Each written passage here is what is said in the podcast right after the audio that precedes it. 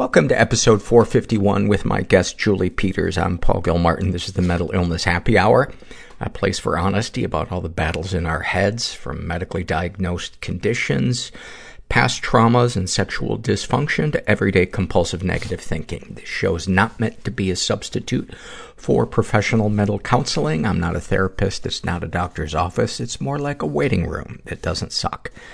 The website for this show and all the social media handles are MentalPod. That would be mentalpod.com for the website. Uh, if you haven't been to the website, check it out. You can uh, browse the forum. There's a ton of different threads. You can uh, fill out a an anonymous survey. Maybe your survey will get read on the podcast. Um, there's about a dozen different ones that you can you can take on a variety of of subjects. And uh, there are ways that you can support the podcast also on the uh, on the website. Uh, I've been thinking lately. I was in my support group meeting the other night, and the theme was feeling like we're not enough. And there are three things that really fuck with me, three thoughts that fuck with me, often right as I open my eyes in the morning. You don't do enough, you don't have enough, and you're not enough. And it's much better than it used to be, but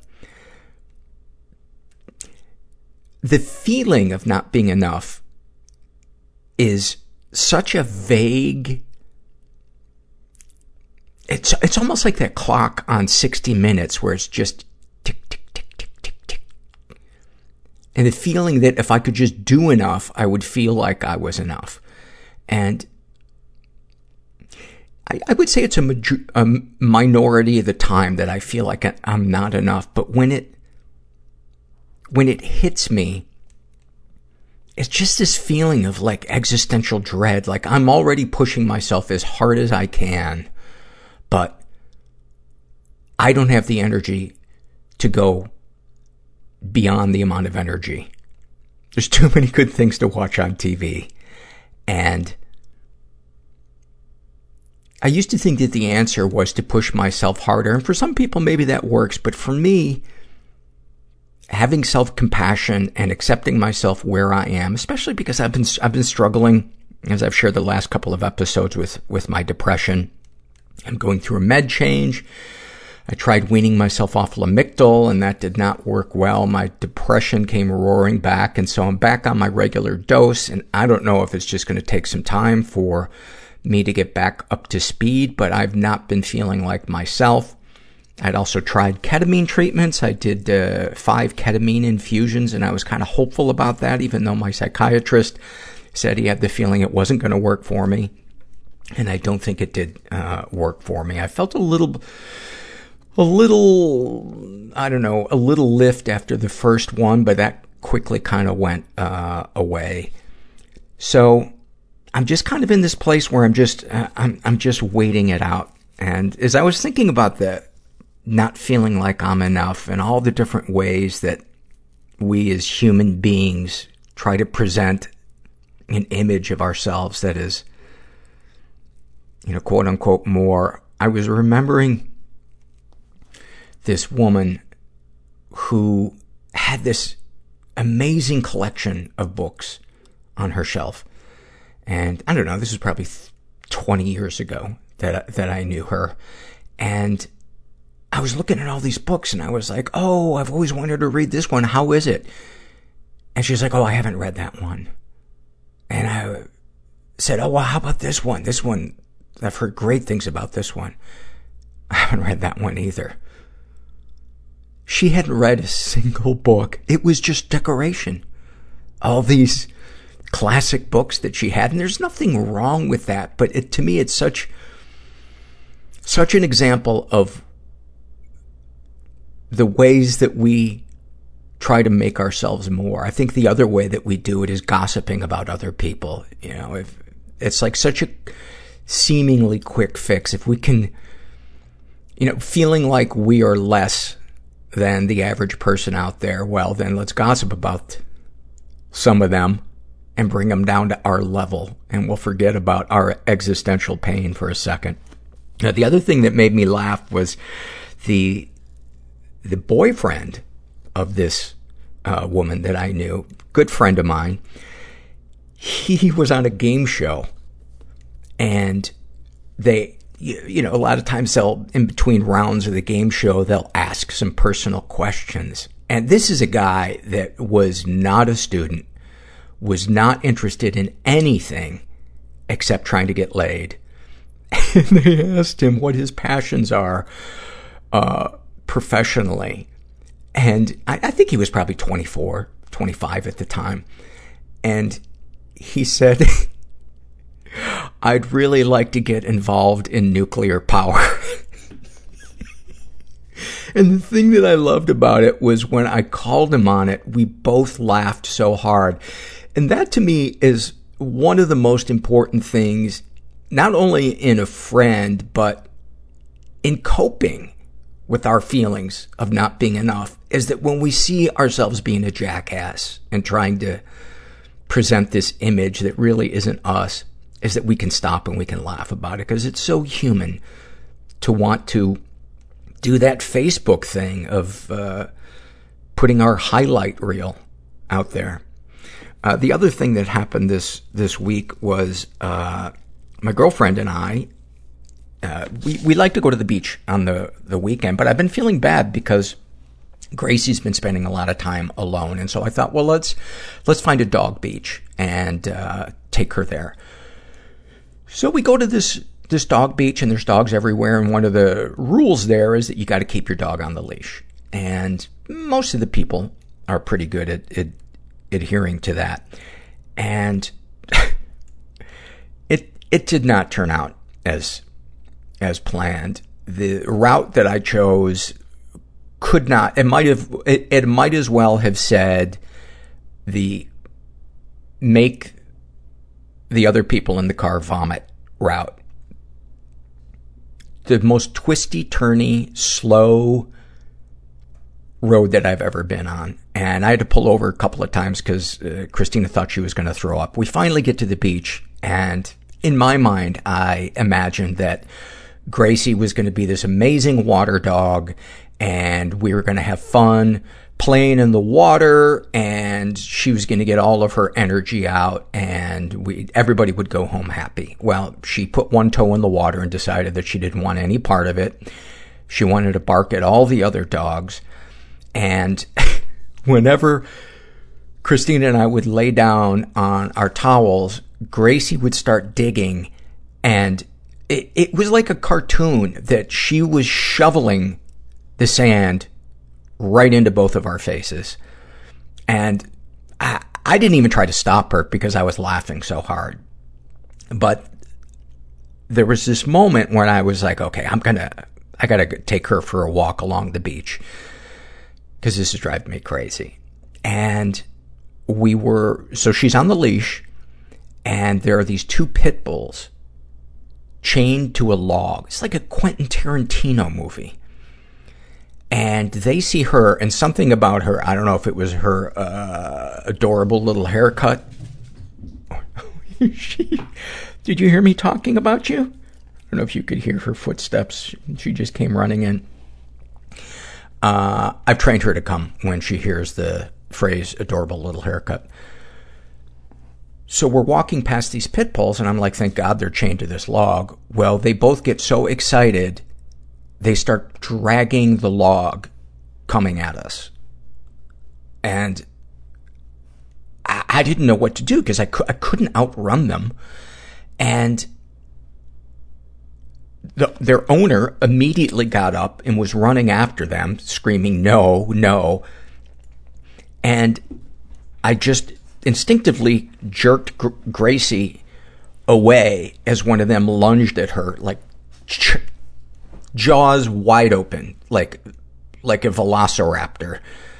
And and I tried to step in front of it, and somehow I stepped on its foot with just the pinky of my my foot, and it was enough, I guess, to hurt the dog and make it yelp and stop trying to chomp after her, but I completely f- fucked up my toe and it's been purple ever since then. But I keep playing back in my mind what would have happened if this dog had taken a bite out of Gracie.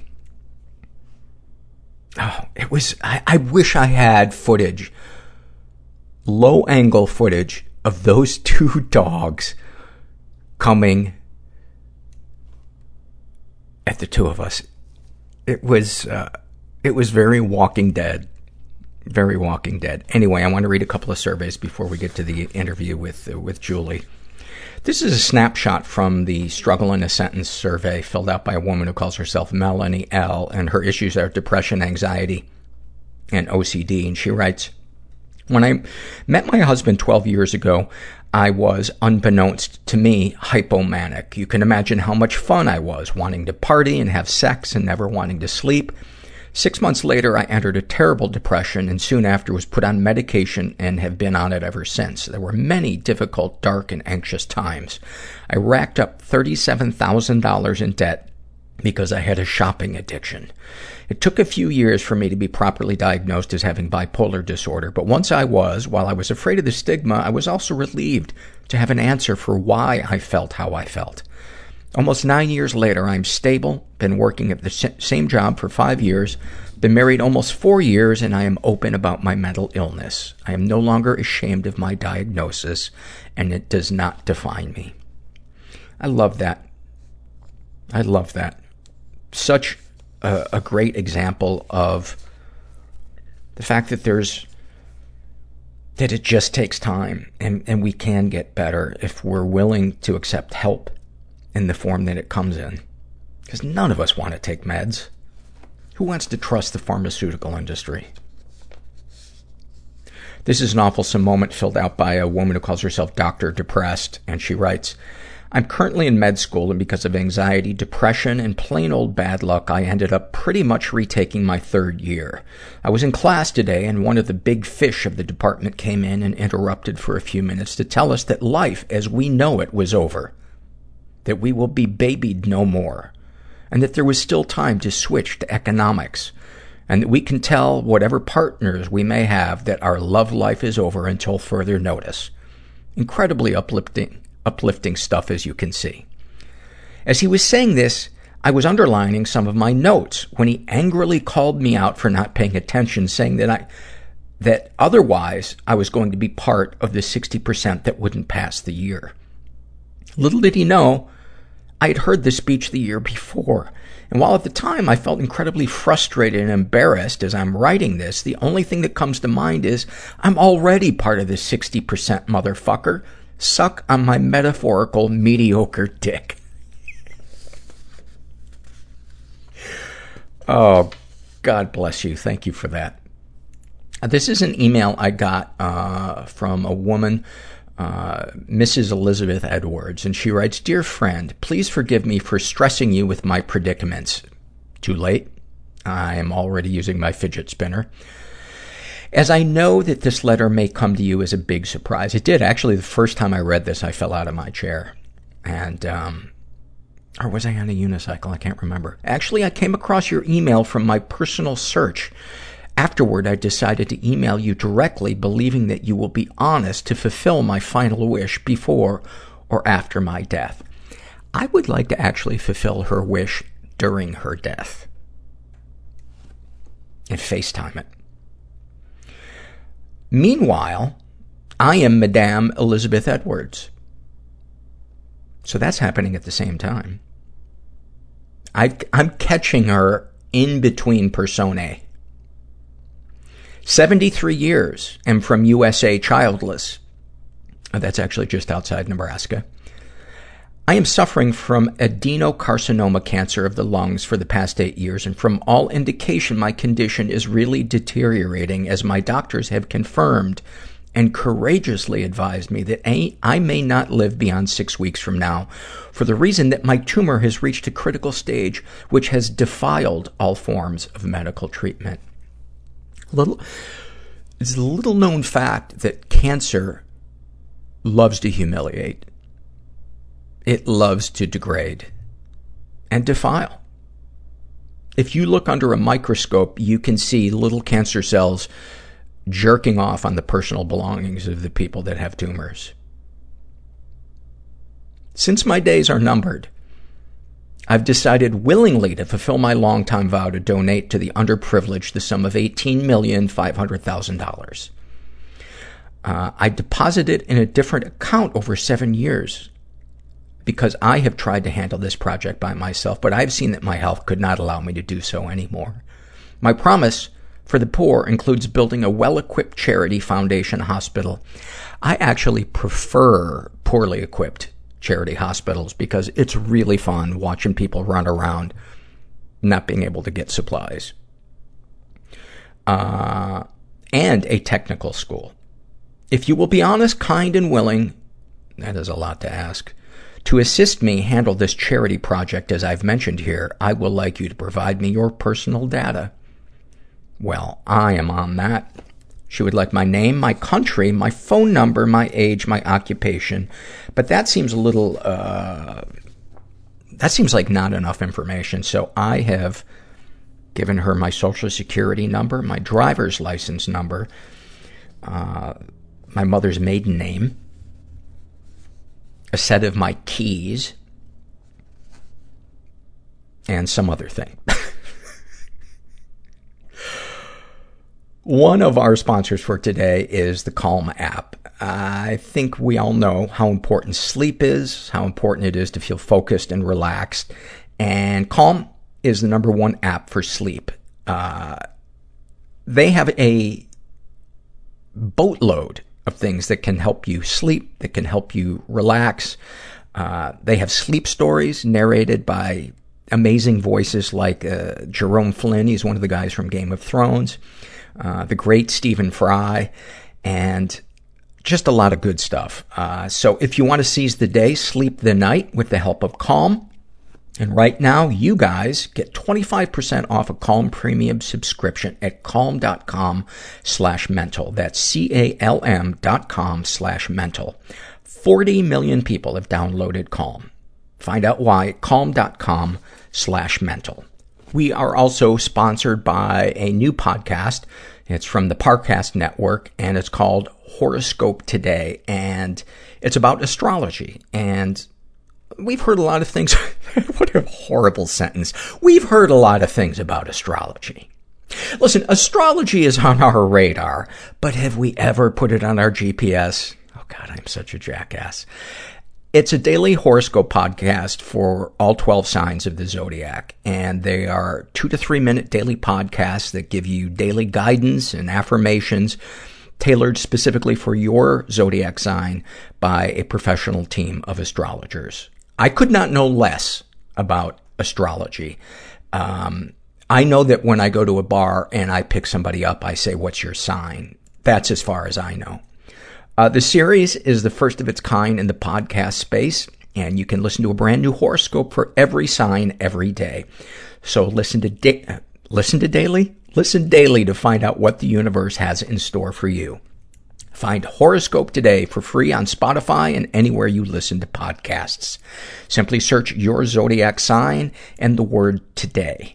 For example, Aries today, Gemini today, or Capricorn today. Hey, that's my sign or visit parcast.com slash horoscope to listen now. And then I want to read this awful moment before we get to the interview with, with Julie. And it's filled out by a woman who calls herself Nice Clavicle. She writes, I'm not sure how old I was when I heard this story for the first time, but it's a family favorite. Once upon a New Year's Eve in 1981, a country and western musician strummed his guitar and sang a rocking ditty in Memphis, Tennessee, while his children and wife rang in the new year seven hours away. This particular country singer was known for being a good cowboy rock star and following protocol, sex, drugs, and rock and roll. He loved women, well, not his wife so much, whiskey and blow, and although he hadn't touched her in five years or so, on this evening, he felt a pang of nostalgia for his little wife. Or perhaps he was high. Either way, as legend has it, he put down his guitar mid-song and drove at light speed all the way back to her. She was shocked when the front door burst open and her husband rushed inside with hungry eyes. What are you doing here? What's going on? You're supposed to be in Memphis, she asked frantically. He took her by the arm and led her upstairs to their bedroom. As he flung her to the bed and kicked off his boots, his only words were this. Get ready for a good old-fashioned cowboy fucking. After a nap, he pulled down his boots, got in his van, and headed back to Memphis. And that is how I was conceived. Nobody's, cool and everyone's scared. And we're just all in this together. There was no joy. Overeating. Apathy doesn't leave any marks Numbing out. physically. I wish that I was a girl. Panic attacks are so violent. Rudderless. They were mistaken for seizures. Shot coke in my neck. The TV was talking to me. Romantically, I am becoming the woman that I feared. He said, There's going to be a second hunger strike, Nothing's real. and I'm going to die. Sometimes I just go, hey, I can't deal. Just beyond broken. I want out. You have to like fantasize about the person I'm with I'm gonna stab him. fucking someone else. It's okay to be different. That I don't want to die is a miracle. To be weird. I'm so happy to be here. I'm gonna help you one day. People are gonna love you for that. It takes a lot of work to heal. It's hard being a weird kid. Sometimes you don't realize how fucked up something was until you feel the opposite of it. You will just never see what you're not looking for. I didn't know how to break up with him, so I just transferred schools. I'm here with Julie Peters, who, who has a book out uh, called Want Eight Steps to Recovering Desire, Passion, and Pleasure After Sexual Assault.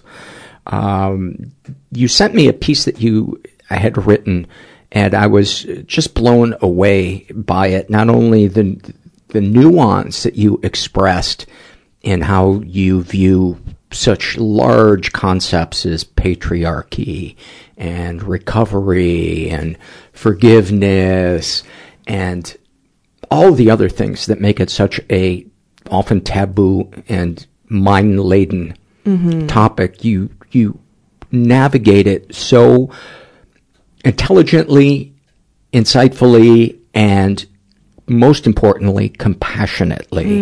And um, I'm excited to to talk to you and to hear you share more of your story and to talk about how how you got to this place where you could write this book after going through such difficult stuff. Your uh, day job up till now has has been running a, a yoga studio.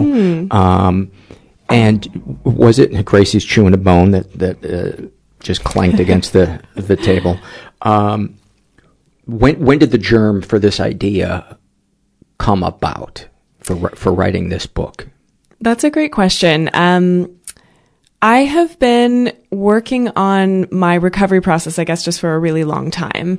Um, what happened to me was quite a few years ago now, and um, I think actually my my first book, um, the germ of the idea was was in there. Um, so I have a book called Secrets of the Eternal Moon Phase Goddesses, and it's a study of uh, 16 tantric moon phase goddesses that all have to do with desire and relationships. And um, I think I was really working with them sort of from a yoga and meditation perspective to really help me sort out a lot of what I was thinking about after the assault, not only in terms of the sort of initial like crisis management thing, but but what I was really curious about is um you know after being sexually assaulted, especially by um someone you trust, which is what happened to me.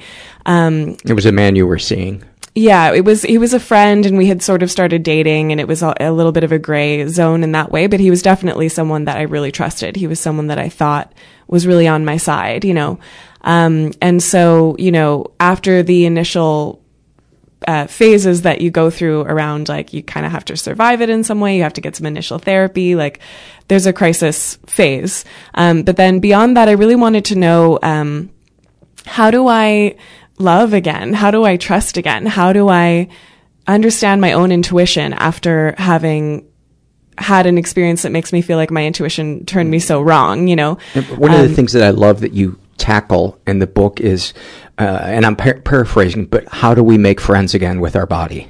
Yeah, absolutely. Such an important thing and so confusing because Yeah. I think so many people, myself included, after having an unwanted sexual experience, um, in many ways it can feel like a crime scene. Mm-hmm. And, and I'm not the first person to say that. I, I heard somebody else say that in a poem that they that they did. Uh, The name of the woman escapes me, but I thought, wow, that is a perfect way to put it. being at war with the thing that carries you around Mm-hmm. as a motherfucker. Mm-hmm. Absolutely. Yeah. Yeah. And I think, you know, um, one of the, the most common pieces of advice that we just get sort of in general is, you know, be present, live in the now. Love You know? yourself. yeah. Yeah. But no one ever talks about how complicated that is. Like being present means you have to feel. And if you've been through trauma and also just for so many other reasons, feeling can really be awful. It can be something that we just don't want to experience. And, um, you know, trying to make friends with your body again after something like that, memories come up, you know, emotions come up that you really don't want to deal with. And it can be really, really hard. And so I think it takes a lot of courage to be present. a lot. what was your relationship with your body, your body image, um, how, just how you viewed yourself in general, uh, how you fit into society before Mm-hmm. what happened? Mm-hmm. And then if whatever you're comfortable sharing about what happened. Mm, yeah. Well, I think um, one of the uh, most beautiful things for me about you know having the opportunity to write this book was really having that gift of hindsight, sort of looking back and seeing like what was my relationship with my body like before, and what was my relationship with sex before.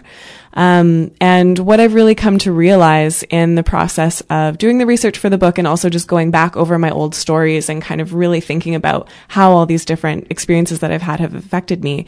So part of the reason I say that is I think a lot of the time when we talk about recovery, um, there's this implication that you're trying to retrieve something that you lost, which you had before, and then you lost it, and then you have to get it back.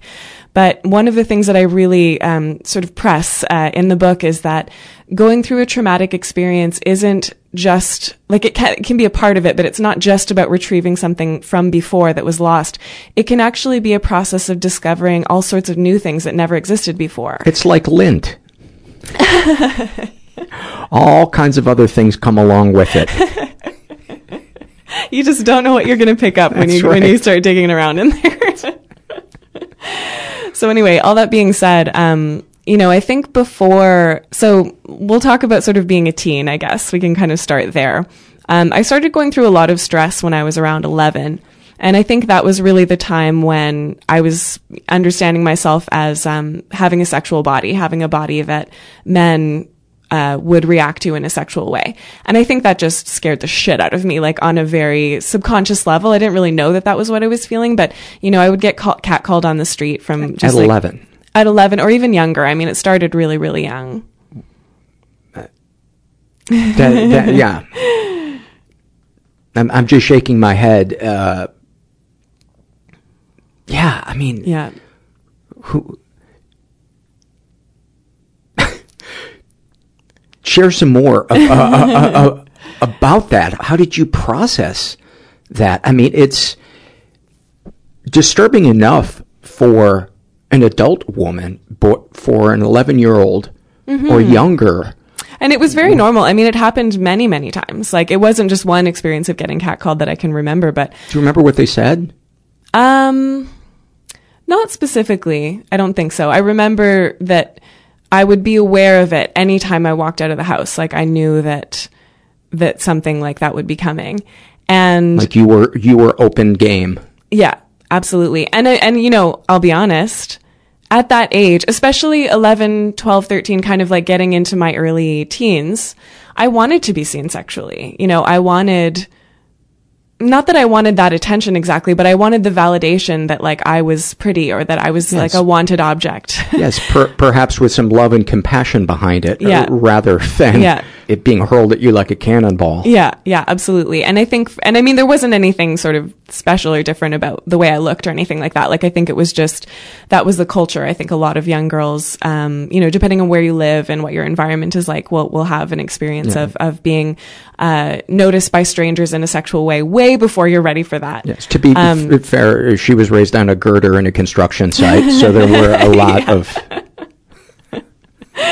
yeah, exactly. it's a tough place to live.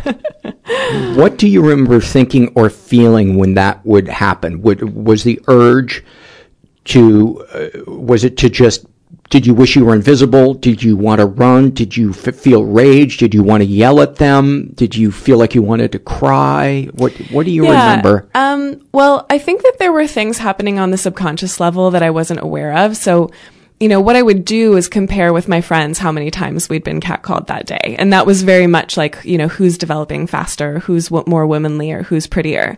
Um, and that was really our And now you kids have Instagram, so yeah, yeah, exactly. Yeah, yeah, exactly. But but there's something I mean, obviously so insidious about that being kind of the measure of like, oh, uh, you know, I think I was learning on some level, oh, this is where I I can understand my value um, as a woman. So the the thing that is being valued is my sexual self, sort of as a commodity, and the more people want this commodity on the market, the higher value. So I it's have. like you were uh, begin you were entering into your earning years. Yeah. You Yes, know, exactly. The currency yeah. of your yeah, value. Yeah, I think I was learning very quickly that, you know, women's sexual power is our only value. We don't have value in a lot of other ways. And I think that's something that I just sort of picked up from the culture in a lot of, a lot of other uh, avenues. How long do you think it took you to begin to see your value in non-sexual areas? To not only intellectually know it, but to feel it? I mean, still working on it. About a week ago? still working on it. Yeah. Still working on that one. Yeah. And I mean, you know, I've had a, a feminist awareness for a very long time. You know, uh, my mom is a feminist and like I, I learned some stuff about that, um, from an early age. But I think it was that sort of battle on the inside where explicitly and intellectually I realized like, like I sort of remember having that moment of thinking like, oh wait, I shouldn't like being catcalled. I guess that's not a cool thing to want. And I, and I do recognize that I, there was a terror that came along with that as well, um, and that it, it was really quite threatening to have that be happening. But just how my mind was processing it was just like, oh, this is this validation that I'm getting. And, and I think it's a great example of how uh, two seemingly discordant things can be happening at the same time. There can Yeah. be validation, but it, you know, it's arriving in an envelope smeared with shit. Yes, yeah, yeah, exactly, yeah. And so, so the way that manifested for me was uh, anorexia. So uh, that started when I was um, uh, thirteen or fourteen, I, th- I think. Well, actually, it sort of started in its seeds probably when I was eleven, like around that time when everything started to happen like that. And uh, I talk a little bit about this in the book, but um, you know, for me, food was always a way to tr- well, restricting food specifically was a way to sort of try to control my body. And I think that, again, I wasn't intellectually aware of this, but I think I was subconsciously trying to make my body, I was trying to shrink. I was trying to make my body smaller and Less visible, less visible for sure. not so that, more valuable. Uh, well, and I mean, again, it's that weird kind of paradox where like I wanted to be less, but at the same time, I knew that the thinner I was, the more valuable I would also be on that same market that I was kind Right. of seeing my value on, but also struggling with on that level. So I think it's just, it's very confusing. Like when I look back and think about how, what it felt like just to be a young woman, like in this society, And what what it's uh, confusing. And and what years were we are we talking about? uh, 90s, I guess for me, it was uh, 90s. Yeah. Okay. That was sort of my teen years, I guess. So previous to the assault that brought about the book, had you experienced unwanted sexual encounters before that? I, I think you've written that you'd been groped. Oh Uh, yeah, yeah. I mean, more than it- verbal. uh, yeah, yeah. I mean, so the catcalling is one thing. Um, you know, definitely groped just like in public or on transit or like you know in clubs or something like that. Um, and I and I had an experience of being sexually harassed at work as well. Um, it was sort of my first job um, away from home. I was away at school in, in Montreal and I was working at a coffee shop. And my boss used to like to uh, take me shopping. It was this weird thing where he'd say, let's have a meeting. And then, oh, let's walk this way. And then we're in a shop and he's getting me to try stuff on and like sh- model for him, like the things that he wanted me to try on. It was extremely creepy. And I also just, ha- I didn't know, like really as a young girl, how to manage that. Like I knew that something felt wrong, but I mm-hmm. didn't feel like, quite able to be like, this is sexual harassment and this needs to stop right now. And so I had a lot of weird experiences like that where I kind of felt like, something felt wrong and I couldn't qu- quite articulate. I didn't have the power, I think, or the, um, I didn't know that I had the power to kind of say like, this isn't okay. And, and and I would imagine for somebody who was either consciously or unconsciously predatory towards you in that moment, the sensing that you would avoid being quote unquote impolite at any cost Right, yeah. was uh, like catnip probably to this guy. He, Right. I'm sure he wouldn't have asked a, an outspoken, you know, young woman with clear boundaries Yeah. to, to, to do the same thing. Yeah.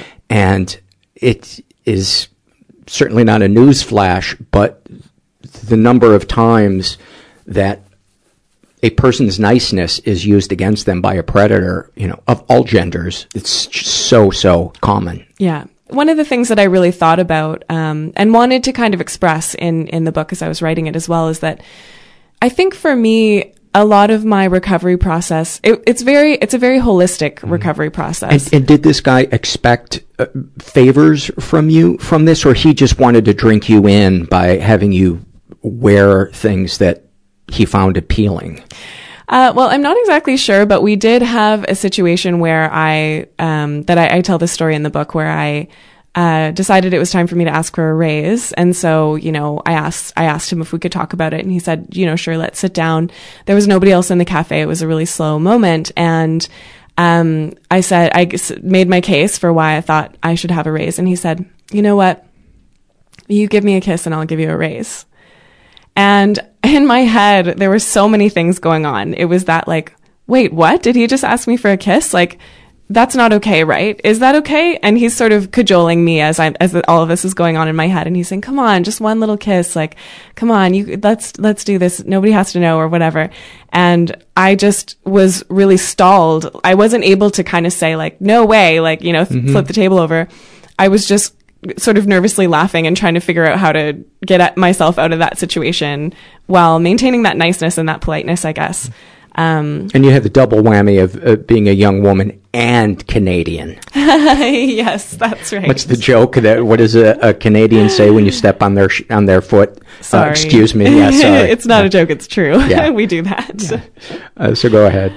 Um, but anyway, yeah. So I mean, I'm not really sure what his his total motivation was there. I'm, I'm not sure if he thought, you know, we would sleep together or what. I think he probably just liked to play with me, like Right. you know, like Probably got off on seeing you squirm. uncomfortable. Yeah, yeah, And- totally. And, so what uh, ultimately happened? Uh, so I I stalled him enough and said I said no in a joking way, but I was like, no, of course I'm not going to give you a kiss. Like I said something like that. Um, and he kept pressing for a little while, and I kept nervously laughing and saying no in a laughing way. And eventually he just said, "Oh, you know, I'm just joking." Right. And I was like, okay, Yeah, then you need to take some classes in joke writing. yeah, yeah, right, yeah. Yeah, and then I didn't really tell anyone. And I thought about it a lot because, you know, I think the taking me shopping thing was obviously totally inappropriate and the whole thing was just totally inappropriate. It was sexual harassment, but I, again, I just didn't really have a good sense that I had the power to speak up. And the Me Too movement has been so interesting to watch in that way because I think just the volume of, of people that are, that are standing up and saying like, you know what, something did happen to me and it's mm-hmm. not okay.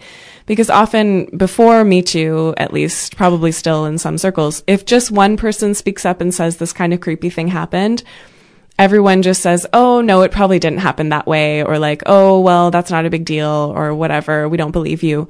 Um, but when you have this volume of people speaking up, you start to realize, like, oh, actually, that isn't okay. And, you know, if people do take advantage in that way, they should be reprimanded and, you know, possibly be taken out of that, that role. And I think back on that time all the time, and I really wish that I had you know, found out whoever his boss was and kind of gone above mm-hmm. him and re- made a report in some way. But there wasn't a system in place for that. We didn't have, you know, we didn't have any kind of what to do if you're sexually harassed at this coffee shop, you know, workshops or anything like Right. that at the time. They probably have that now. Any other instances that, that that you feel would add to the broader sense of your story? Yeah, there is, uh, there might be a couple of other stories in there. It was very interesting to kind of go back and sort of collect the stories. It's like an awful Pinterest. Yes. yeah. Terrible. Right. But it's illuminating and you're kind of looking at it and being like, no wonder this bothered me so much. There were a lot of other circumstances than just this one assault, you know? Um, so the one other thing that comes to mind is that, um, and I, you know, this was something that I really never told anyone. I had so much shame about it. And uh, I do mention it briefly in the book. And I, um, but uh, I was in high school and um, I think it was phone calls. We were getting these spam phone calls and it was, a woman actually on the phone and she said, you know, we have this program where we want to, I can't believe I fell for this. We want to help, uh, young girls learn how to kiss. And, you know, you can meet up with someone who's going to teach you how to kiss. And at that age, of course, you're thinking like, oh, well, you know, if I kiss a boy, I don't want to seem like I don't know what I'm doing and right. I want to, you know, it's, it goes back to that sense of like, oh, well, my, my value is sexual. And so I have to make sure it's like as high a value as possible. And, and preying on the competitive nature of, yeah. you know, being popular. Yeah for sure. Yeah. And so I did end up meeting with uh, a guy from this quote unquote program and uh, in the park, which just I like. I think back and I just can't believe I wasn't murdered. It's it's really like I wow, I really shouldn't have done that. My mother did raise me better than that. Um, but it but it happened, you know, and uh, and it was it was you know nothing untoward. Well, it was untoward. He was like an older man, you know, meeting with a, a very young girl to practice kissing. It's extremely untoward, but there nothing violent happened. Um, I definitely felt creepy about it. And then they the, this sort of like company or whatever it was. Again, it was usually a woman on the phone, but she would call and she would say, "Oh, like we can do more levels of this, and like you can meet up with this person or a different one, and you can learn sex moves and things like that." And I at least had the awareness to say, no, thanks, I don't want to do any more. Like that was enough. The, the, the one kiss was like all that I need to experience. Um, and so, you know, at least my intuition kind of kicked in at that, right. at that point. Um, but it didn't kick in before that. And that's just true about what happened for me. Um, and then I remember, uh, you know, a couple of days or weeks later, there was announce- an announcement at the school, and it turned out that these people had been calling a lot of the girls at the school, and it was a whole. Um, I don't know what I still don't to this day. I don't really know what it was. I don't know what the motivation was there but you know they kind of said like don't answer these people. This is not okay uh, you know warning signs. Mm-hmm. and at the time i remember just thinking like oh yeah that sounds bad. Of course no one should do that. You know already sort of filled with shame that i had that i had sort of been through the first level of that already. Yeah. So th- then let's move to the event that inspired the book. Mm-hmm. yeah. Um, whatever you're comfortable sharing. Mm-hmm. I, I you know don't don't feel like you have to be overly descriptive. Yeah, for sure. Yeah. I'm I'm interested in emotional arcs. Yeah, for sure. I had a close friend. He and I were very close. He was sort of a best friend person in my life. And um, I had been through quite a few um, breakups and like I'd been with some guys that didn't treat me super well. And I was actually. But that was on the app, guys that don't treat you super well, which is, you should have known. Right. yeah, exactly. should have used a different app. Um, and uh, so I was doing a self imposed kind of celibacy thing. I was taking a break from everything. And uh, right in the middle of that, this friend decided to tell me that he was in love with me during that time. And you would have been, how old did you say? This was in my 20s. I think I was 26 or so. Okay. Yeah. I can't remember exactly, but it was around then. And I said, okay, I think I might share those feelings with you, but I don't want to break my celibacy because I've made a promise to myself and that's important to me. And then he just started pushing and pushing and pushing and insisting and slut shaming. And, you know, he would kind of do this thing where he would say, you know, you slept with all these jerks and like, I'm a nice guy. Like, why won't you give it away to me kind of thing. Um, and so there was a lot of pushing and shaming and manipulating and stuff happening kind of like leading up to the event itself. And then that night, um, we were at a party, I think, at his place. And I remember saying, like, he was saying, I want you to sleep over. And I remember saying, okay, I'll sleep over, but I don't want anything to happen. Um, and so I slept over and of course something happened. And that, you know, that's all you really need to know about the, yeah. the experience itself. But that was kind of what and that led it was it. unwanted. Yeah. It was definitely unwanted. Yeah. yeah.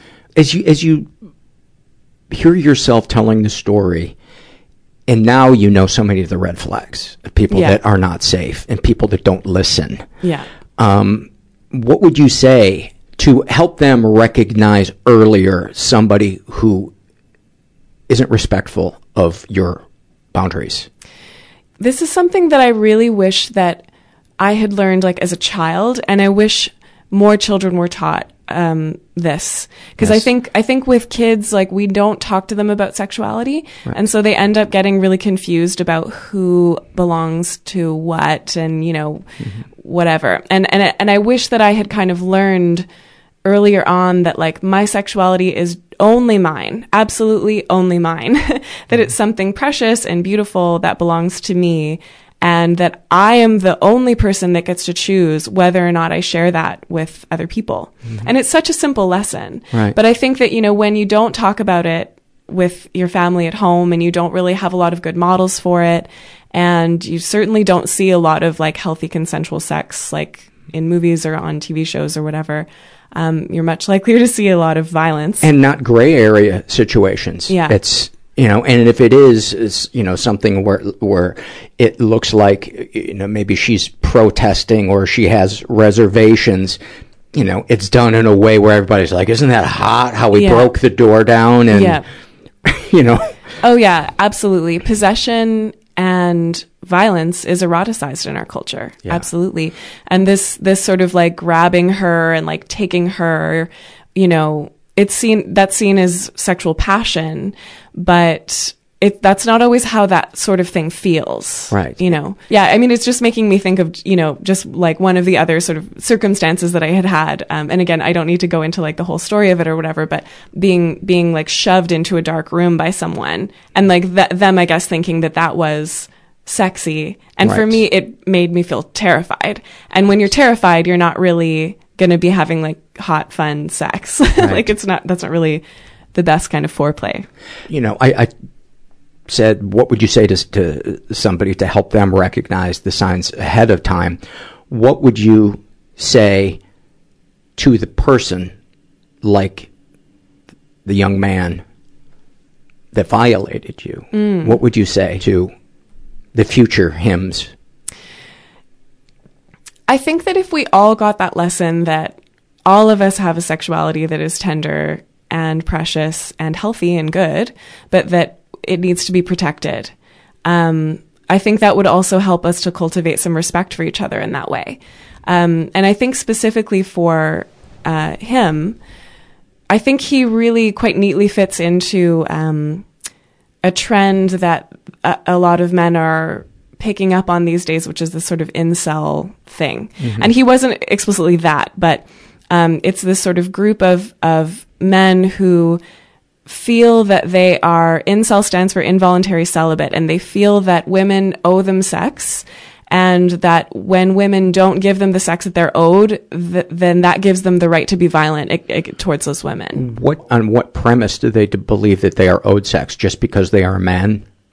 Yeah, and I think that's something also that our culture teaches, which is that you know, I mean, this is sort of a complex piece of about around uh, toxic masculinity and patriarchy, I think. But um, there's this thing that our culture does where it says to men, "Okay, you have to be." Um, protector, provider, and procreator. So you have to, um, you know, be physically uh, in charge of the situation. You have to be the one making the money, and you have to be having sex with lots of people. And that's like the role of a man. That's what you know. We get that message a lot. And to be the one to initiate. Yeah, to Typically. be to be that. Yeah, the initiator for sure, The and the aggressor, the pursuer is a part of that. And And by the way, I just want to interject. I would have been one of the young men that needed that mhm, said to me. yeah, Because for years I would badger, you know, and Yeah. I thought just because I'm not pinning a woman down, um, or, or, you know, just because she doesn't look terrified, yeah. uh, this is okay. And I look back with tremendous uh, shame and regret uh, at at my behavior. Yeah, absolutely. So another another piece of that is sort of you know playing the role of man in these particular ways. Um, but the other thing that our our culture I think does to men is it says to them the price of being a man is your soul, your your feelings, your vulnerability. Um, and so a lot of quite young boys learn really early on, oh, I can't cry. I have to find some way to not cry. I have to be this soldier, protector, provider person. But the payoff is I get to rule the world. The payoff is access to sex. Right. so it's like that's the lie. I talk about this in the book. The lie of patriarchy is, um, you know, if you shut down your feelings appropriately and and play the role of man, which is incredibly painful because it means you have to shut down The your stereo, life. the stereotyped movie portrayal of a man. Yeah, for sure. Yeah. And so, so it's a very high price to, to pay, but the payoff is supposed to be that now you get women. Because and they're I, attracted to your cold, indifferent, yes, exactly. Yeah. ripped b- biceps Yeah, and yeah. huge bank account. Yeah, absolutely. And and like with a lot of the incels, I mean, I, I don't like go and watch their YouTube videos a lot or anything. I I wouldn't want to, but just from what I've heard, you know, that's a community of people that will often they have this a lot of self hatred, and it's this like I'm a loser and I'm too skinny, or I have acne, or I have an ugly jaw, or whatever it is, and they they sort of have this idealized masculine uh, look that they're trying to go for. And I've I just heard recently that some of them will be um, going and getting plastic surgery to get like a bigger jaw and all of this kind of stuff. And they think like, oh, if I if I can just play this role better, then the women will will come to me. And they're missing the point, of co- of course, which is that which is a point that I think a lot of us miss in this culture, which is that sex is something that should be really shared. Um, between two people as an expression of intimacy. Yeah, not acquired through Yeah, impressing yeah. somebody. Yeah, exactly. And the way a lot of us do sex is as a power move. So even even from my perspective as learning from that really young age, like, oh, uh, so the only power I have access to is sexual power. So got to get that out under control. And like, how am I gonna um, control my sexual environment and you know uh, figure out who I'm gonna have sex with and how and like you know make that the place where my power comes from. Like this these messages that we get from culture it's not just that they're damaging to women because men are jerks. Like it's not that at all. It's that we're all learning really really bad lessons about what sex and intimacy is and how to be connected with our bodies. And we're really i think you know one of the things that is troubling about this moment of me too and you know canceling culture and you know when someone um, does something bad and non-consensual it's just like well you're a horrible person and you deserve to die essentially. Um, the the truth is that actually we've all been set up to have non-consensual situations of sex i think in a heterosexual pairing because men have been taught be the aggressor shut down your feelings. If you're not connected to your feelings how are you going to really know if Right. if in a situation things feel right or how is she responding to you or whatever because you can't and- even feel your own Right. feelings And uh, the ideal of the woman, uh, certainly in the past, has been smiles through Yeah. adversity, yeah. is polite, yeah. um, is nice all the time. nice never all angry. the time, nice all the time. yeah, no Uh, boundaries. Uh, yeah, that, one of the things I do like uh, that that you covered of the many things I, I like that you covered in the book is is you talked about the effect of patriarchy on everybody. everyone yeah. Um, talk talk about that. Oh, there's so much. Um, but yeah, I think Talk I about think m- uh, mothers. Yeah. So there's this fantastic book that I reference quite heavily um, in the book called Love and War by Tom Digby, and he really does a, an excellent job, I think, of sort of theorizing how we got into this mess. and he he talks about our culture as a culture of militarism. So that's sort of where he's coming from. The warrior. Yeah, yeah. And so from this perspective, uh, and this is just very basic, like in order for um, our culture to uh, dominate and colonize, we need to have lots of expendable warriors, which are men, and uh, to be constantly creating new soldiers with uh, women who are mothers and nurturers. So it's this like women have to be mothers and men have to be warriors. And so that creates a culture where women are expected to certainly want babies. I mean, you know, uh, women who don't want a baby, there's al- there's always something kind of countercultural about that. Like it's something that people can feel a bit uncomfortable about when women say, "I don't think I want to be a mother," because that's the the role that has sort of been set out for her from the beginning. Um, and for men, it's this warrior thing that we just talked about, where it's like if you're going to be a good warrior, you have to manage your capacity for empathy. Um, you you can't just feel how everyone else is feeling all the time because you have to have the capacity to go out and be a soldier. Um, and so it, that's how the gender roles were kind of created. And, and financial soldiers. yes. You know, that is so the mentality of Wall Street is, Yeah. you know, sorry, it's just business. Uh, somebody I was, I was, yeah. Yeah. If you accept that premise that it's, it's not personal, it still doesn't even make sense the way it's done because so many corporations sacrifice their long-term longevity for the sake of an earnings quarter where everybody will get bonuses and they wind up fucking the corporation and all of the employees in the end, and the CEO pulls the cord on a golden Right. parachute and is off to strip the next company of its assets Right. and turn a good profit Right. uh, for for people. And to me, that's still very much the warrior. Yeah. It's it, it's not what is the right thing to do; it's what can you get away with. Yeah, absolutely. And I think for that person, there's not going to be any fulfillment in that, you No. know? And so I think that's, that's sometimes what happens with men who, um, they, they pay the price of masculinity. They do the thing. They make all the money and they still aren't happy. They still aren't fulfilled and they don't have meaningful relationships because what they've been trying to do their whole lives is just shut down their capacity to feel. And, you know, the only way to really have deep and meaningful relationships is to be able to feel and to share that. And right? to share that's the, what that is. share the, the the warts that we try to hide. Absolutely, yeah. You know? We have to be able to access our vulnerability. Yeah. And when you're just out there being a warrior all the time, yeah, you're making money and you're quote unquote succeeding, but what's on the other side of that? I, I bought into that myth for years, and it and it almost killed me. You know, at, the, at the height of the my earning power being on TV, I had a billboard on Sunset Boulevard, and that was I, always thought like if I could get that, then I would feel like okay, I've made it. And I looked at the billboard, and I just thought, fuck, I don't, I no longer have respect for Sunset Boulevard. Right, You know, right, it didn't yeah. raise me up. I brought them Right, down. right. And it, I realized there's something inside of me that can never be filled, that is bottomless. And I didn't realize that my plan, my way of buying into the uh, kind of capitalist patriarchal lie was that if I can be impressive enough, I Yeah. will find peace. Yeah. Because I will feel financially safe and I will feel romantically safe. Right. And it was a lie because I didn't care about anybody. It was all about me Yeah. and there was no connection, no intimacy, no spirit. My spirit was dead and it wanted to take my body with me. Yeah, absolutely. It was very confusing. yeah, yeah. Yeah. Yeah, absolutely. Because you're taught from the beginning, like this is all you have to do, and this is the plan, and you know these are the the landmarks of success, and this is what that looks like, and on the other side of that, you'll be happy. Mm-hmm. But that's not how it works. No, and I, I was an entitled asshole, you know. Yeah. And if you had asked me, you know, are, are you entitled? I've been like, no, I'm humble for somebody Yeah. who's on TV. well, that Right. might have been true, but I was still not humble compared to the general population, Right. and and could not see my sense of entitlement. I think that if we can understand that, you know, that wasn't you being an asshole for no reason. That was you acting on cultural conditioning and, and, you know, playing the role that you had been taught to play.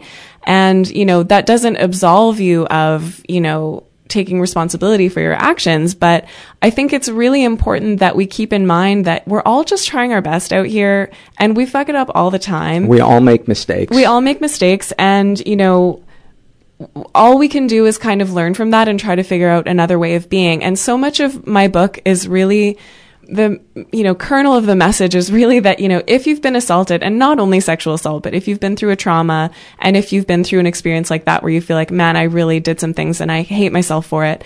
Um, no matter how bad it's gotten, whatever you've been through, you can always make choices to change and, and become another way. And you can, uh, take those bad experiences and the worst parts of yourself and let them teach you something. Just as an example, I was a horrible person back then and I'm a completely different person now. Um, that is a way of disowning who I once was and trying to separate myself from something that's actually true about me, right?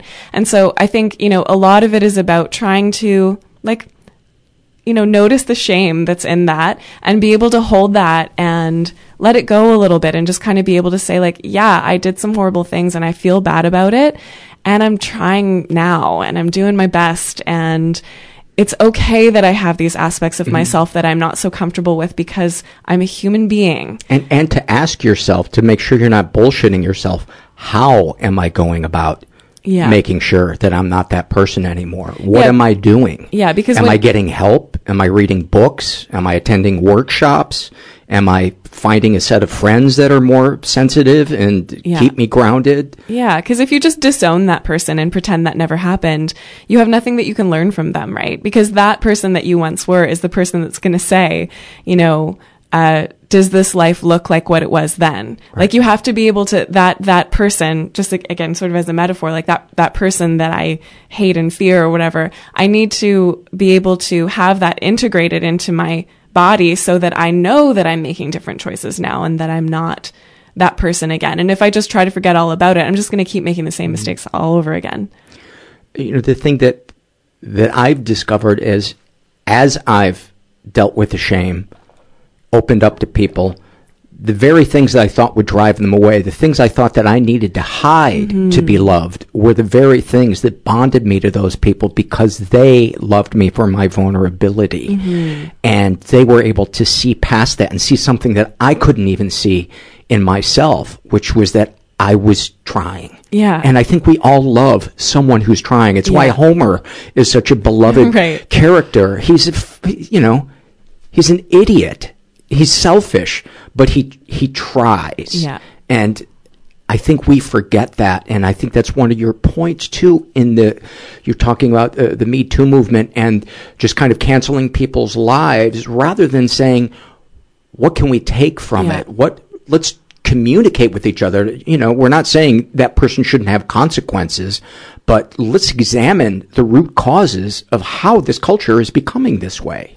Yeah, absolutely. And, you know, um, when I heard the interview that you did on the podcast I Survivor, which I quote from in the book, um, that was what I really appreciated about your, your point of view was really this nuanced sense of like, okay, if something bad is happening, it's uh, I call it monsterizing. Like when we we sort of pick someone and we say, okay, this person is a monster. They're a horrible person, and if we punish them and cancel them and get them fired and push them off into a deep dark corner somewhere that we never have to look at again, we've solved the problem. Mm. And that's not the case. That's scapegoating, right? It's it's not it's refusing to look at how this is a systemic issue that we all participate in. Right, because we can still have compassion and communicate with them while they're in prison. Yes. You know, we can make sure a psychologist visits them, you know, uh, ask them how are your support groups going, whatever. And I'm yeah. not saying that this person, sh- you know, should get their job back when they get out, but not wanting to ever hear from somebody again. Yeah. Who has who has done something sick uh, I don't think is the answer. I think at least an attempt should be made. And maybe s- some of those people are psychopaths who are just always going to be trying to manipulate and harm. And, you know, I don't know what the answer is for that. You know, third yeah. strike, you're you're on the island where we never talk yeah, to you yeah. or whatever. But yeah. it, it, just seems like there's a middle ground between. Yeah, definitely. And, um, you know, Aziz Ansari is someone that I think about a lot, and I write about this a little bit in the book too, um, because he was someone that had uh, basically a a bad date, kind of a non-consensual encounter that was pretty blurred lines, and like he, the communication was the, not. The communication was not, was not there. Yeah, and she experienced violation and he didn't intend that. Mm-hmm. Um, and so that was really confusing, I think, for a lot of people to look at that and see like, well, we want to believe her, but at the same time, we kind of believe him it's and we don't. Perfect example of gray, gray yeah, area. Yeah, absolutely. And that's the sort of thing that happens all the time. Like that is not uncommon right. for there to be this weird kind of like something bad happened and I feel bad about it, but he didn't mean it. And what does that mean? And, and even know, just saying that I feel anxiety that someone's going to jump down my throat and and say you're part of the problem. You know, can't you see? They they don't want the nuance. Uh, yeah, in absolutely. The, in the middle. Yeah, yeah. So back to you. So you experience this unwanted assault as opposed to the wanted assaults, which, as we know, it's all the rage. Such an idiot. Uh, describe what happens to you emotionally, how you feel about your body, how you interact with the world, other people, and how mm-hmm. did you get then to the to the place where you could be intimate again? Mm-hmm. Uh, it's a long journey. Yes. Uh, but the first part of it is what I like to think of as the fog of trauma. And I knew something that went wrong and I sort of tried to find some help, but I had a lot of pushback from people, um, who like didn't believe me, um, or, you know, I had this counselor that kind of, that was kind of saying like, oh, you know, it's because of your boundary issues. And it was like, I sort of implying that it was my fault. And so I shut down and I just was like, okay, I guess I'm not dealing with that. Um, but you had said, no, I don't yeah, want this. Yeah. Yeah. Yeah. Yeah. And, um, it's a hell of a counselor. yeah, yeah, definitely. It, yeah, and I mean that's that's that can happen sometimes. I mean, you know, yeah. like the counselors are also they're trying their best and like you know may not be trained in this stuff, and so and it's not either or. It's yeah. like you, yeah, you might still need work on your boundaries, and you were assaulted. Yeah, exactly. Yeah, I did need to work on my boundaries. Right and it, sh- it wasn't my fault. Right. you know, like it was, uh, yeah, something for him to take responsibility for. Um, but anyway, yeah, I, th- I sort of think back on that time. I think there were about four years there where I just, I just wasn't really present. I call it going gray. Like I just sort of lost my color, and I, I so relate to that when you when you talked about that. Mm-hmm. I was like, mm-hmm. that's the perfect description of it. Is everything just gets blurry and yeah. fuzzy and and uh, meh? Yeah, it's just meh, meh, very meh. And I ended up in a couple of consecutive relationships with guys who just seemed safe. They weren't, as it turned out, but they seemed like they just wanted to be with me. And I, I had this weird sense that like if I had a boyfriend, I would somehow be safer. Like it, this wouldn't happen if I was never in these sort of gray areas or whatever and I could just have a boyfriend. Were you still not the solution? was there still a debate going on in your mind as to whether or not it, it, it counted as an assault because you know that's a uh, a really common thing that survivors have is oh, yeah. minimizing, you know, what happened to to us and saying other people have it worse. Who am I to use this word oh, to yeah. describe it? Had, had that Absolutely. argument ended in your head, or is that still going on? That's still going on in my head today. Oh yeah. yeah, and I mean that's something, and I do I do address it a little bit in the very beginning of the book because it was really hard for me to sit down and start it's te- it's terrifying. Yeah, because and it. and a big reason is I just thought you know my assault wasn't assaulty enough. It wasn't you know this sort of big violent. Such a great phrase. yeah. My assault wasn't assaulty enough. Yeah, yeah. Like it just you know it wasn't that violent and way worse things have happened to so many people and I just really still struggle with kind of like having the right to tell the story. But what I keep reminding myself of is a, it's extremely common. This is often how it happens. Mm-hmm. Somebody um, you know. Yeah, somebody somebody trusted. And I, what I've come to understand about trauma is that it's not about what happens to you. It's about how your body processes whatever it was that happened yes, to you. It's the ripples. Yeah. Yeah. And so trauma is really something that's happening on the inside. And so, you know, I had a traumatic, you know, response to it. And it was relatively mild traumatic response. It wasn't like a really extreme one. Um, but it was that. And I. I don't know. When you, you described sitting in your car, yeah. kind of dissociating. Yeah, yeah. It sounds to me like you're kind of minimizing your your response. Don't let me, yeah, you know, yeah. fucking mansplain yeah. something to you. But well, yeah, absolutely. And and one of the other things that that helped encourage me to to tell the story as well is that I started to notice that pattern. I know a lot of survivors, most of the women in my life, and several of the men. You know, and and there are a lot of trans and non non-binary people who've been through this stuff as well. Um, but I know a lot of them, and um, it's very very common for uh, these survivors to say, oh, way worse things have happened and like what happened to me wasn't that bad and, you know, whatever. And they just, they, it's very difficult for survivors to even own the term of survivor, to even own that, that something bad happened. And I started to realize that and I thought, man, like we're all doing this, like there's something to this, you know, and it's a shame thing. Like I think, it's this way of just kind of being like, well, if you, if I let you see what happened to me, you'll see how it really was my fault and how I really right. don't deserve to recover. And the other thing that I think is at play is when we begin to realize that something horrible is going on, it's like this veil comes down and it pulls our soul back. Yeah. And we don't fully feel it. We intellectually may understand what happened to us, but we don't, it's like our body saved us from the 100% horror yeah. of it. Yeah. And so we don't, we think that if that really happened to me, that word, if I really experienced that word, yeah. it would have felt worse. Yeah. Yeah. Does that make sense? Totally. Yeah. And I think it's kind of amazing in some ways that our bodies are capable of doing things like dissociating. Like, I mean, it's not sort of a healthy coping, coping mechanism Oh, over time, but like, compulsive hobbies. yeah. Thank you, brain. yeah. Yeah. Uh, not, not functional over time, but in the moment, like, it's kind of amazing that we can be going through something and our brains sort of have this switch that they'll, they'll hit sometimes where we just, we are able to kind of step outside of it a little bit. Um, and we have to work on that in the recovery process. We have to find ways to kind of go back in and let ourselves fully feel. Um, Because often we experience it as just not being interested in life. Yeah. I'm depressed. I don't feel like doing anything. You know, as you Yeah. write in here, I, I want to binge watch uh, Grey's Oh, Anatomy. Grey's Anatomy, yeah. Yeah. Yeah. absolutely. Yeah. And so many other things. And like it really it happens like that for a lot of survivors. There's just this this long period, I think, of of just trying to survive every day, like trying not and that and a lot of that is really just trying not to feel that thing 100%, not and not even realizing that's what we're not trying to feel. Yeah. We don't Yeah, realize absolutely. that the Yeah. numbness is related perhaps to the thing. Yeah, yeah, absolutely, yeah, yeah. And so for me, uh, yeah, it was about four years, and I and I had an awareness that I had a thing that I needed to deal with, but I wasn't dealing with it, and you know, I started to kind of want to figure it out, and I was just having all sorts of other things too. Like I really, I'm very, very close with my body now. I have a very like intimate, loving relationship with my body, which is complicated and not always easy.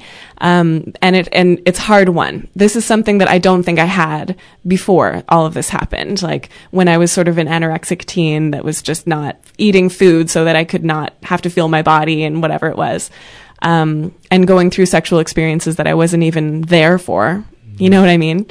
Um, but now I do feel very close to my body. And one of the things that I really appreciate is that during that time, as I was trying to avoid myself and not feel things and just kind of get through the day, my body was just chattering away, just trying to tell me that something was wrong. I would, I had this thing called um, dermatographia, which is a form of hives where you could draw um, with a fingernail on my skin anything you wanted and it would rise up. Um, which I just think of like what a crazy metaphor of like, you know, I think of sort of someone trying to write out help in the sand. Right. you know, just kind of being like something's wrong, like Yes. I, it's rising up from the, Yes. the depths. And I still get hives. touch is an issue with us. exactly, exactly. Yeah. yeah, I tell the story in the book, but I had an allergy test around that time and um, the the allergist uh, you know, gave me like all the little dots on my arm uh, with some essences of, of different allergens. And then he scratched right above that just to see um, how much that stimulus would create an allergic reaction. And the, the touch was the thing that I reacted to m- most of, of anything. And so he was like, okay, you're allergic to uh, trees, apples, pineapples, and human touch. And I was like, yep, that is correct. That is Oh exactly how I God. feel. Um, like I was always under stress. Like I just always had this low level of stress that was happening all the time. And how often were you thinking about the event? Um, I don't think I was thinking about it explicitly all that much, um, unless something came up that would kind of trigger it. Um, So- because I think I was actively trying to avoid it. So you, you would go, what, maybe a day, a week, a month without thinking about it? Yeah, uh, probably uh, we- weeks. It would come up. That's a good question. I'm trying to remember now. Because I think that's such an important part of the puzzle is fighting to heal from the thing that we're not aware is the thing. Yeah, and trying to and like I th- you know, I think on some level knowing that that's the thing, but really not wanting it to be that thing. Right. And so, you know, it's it's that it would rise up, like it would it would come from the depths every now and then and I would think, okay, I have to deal with this. And then I would push it back down again. Um And you were avoiding phy- physical intimacy along along I mean, not way? or- completely. or- like I had these boyfriends, but you know, one of them was just not a good person to be with after sexual assault. Like he really pushed me into things sexually that I didn't want to do, and I just only have like bad memories of, of those sexual experiences, Yeah. and that was a lot of like you know, sort of shut up and close your eyes and deal with it, sort of thing. Um, you said that, or he said that to you? that that would be like how I would be feeling when it was going on. I it was just gotcha. kind of like me trying to get it over with, sort of Right. thing. Um, yeah, I feel like that was something that I experienced a lot in my sexual life. Was just kind of like, okay, I'm doing the thing, like I'm I'm acting the Mhm. the role that I'm supposed to be acting, and we've made it to this part where we're having sex, and when is this going to be over? And I mean, I'm sure I had some pleasure in those experiences as well, but I wasn't really present with it. Right. When one partner is feeling dread around sex, a conversation should be had.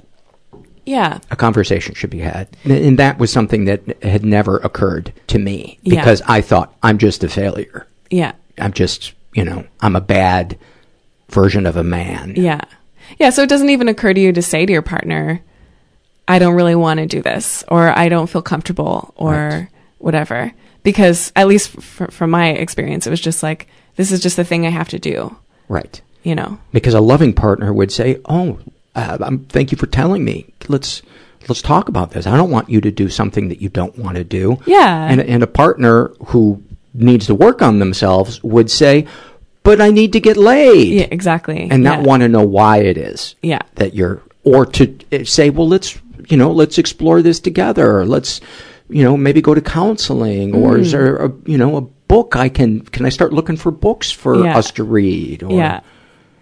Yeah. And so, you know, for me, um, so what happened uh, towards the end of that cycle, the four year cycle, um, I almost got married. I almost got engaged to the boyfriend that I was with at the time. But I had some sort of deep intuition from somewhere that this wasn't right and this wasn't really what I wanted to do. Um, and so I ended the relationship, uh, like a few months before my 30th birthday. And I was like, okay, we're doing this. You know, how's this going to go? Um, and I started seeking counseling and sort of doing some work around it at that time. And that was, I think that breakup was just kind of like, okay, time to heal, like time to deal with this. And that same year, I met someone that I started uh, a sexual relationship with, and um, we were having sex one day, and I started checking out, which I'll do sometimes. And he noticed. No one had ever noticed before. And he stopped me and he said, Hey, where are you? What's going on right now? Like, if you, are you into this? Cause if you're not into this, we're not going to do this anymore. And I sort of remember him almost yelling at me in this way where he's like, never, never do something with me that you don't 100% want to be doing. Promise me that you'll never Mhm. do that. And it really snapped me out of it. Like, I just, you know, I, it, not that I'd never had sensitive partners who cared about how I felt before, but I had never had an explicit conversation about this is what consent means and this is important to me too. And I don't want you to do something you don't want to do. And that matters to me. And you also have a responsibility to me as your partner to stay present, to be here. Right. You know, and I just had never thought about it that way before. And so, you know, that man really, really helped a lot. Like he was somebody that really, sh- sh- like showed me in a very real way how things could be different sexually. And I learned a lot from that relationship.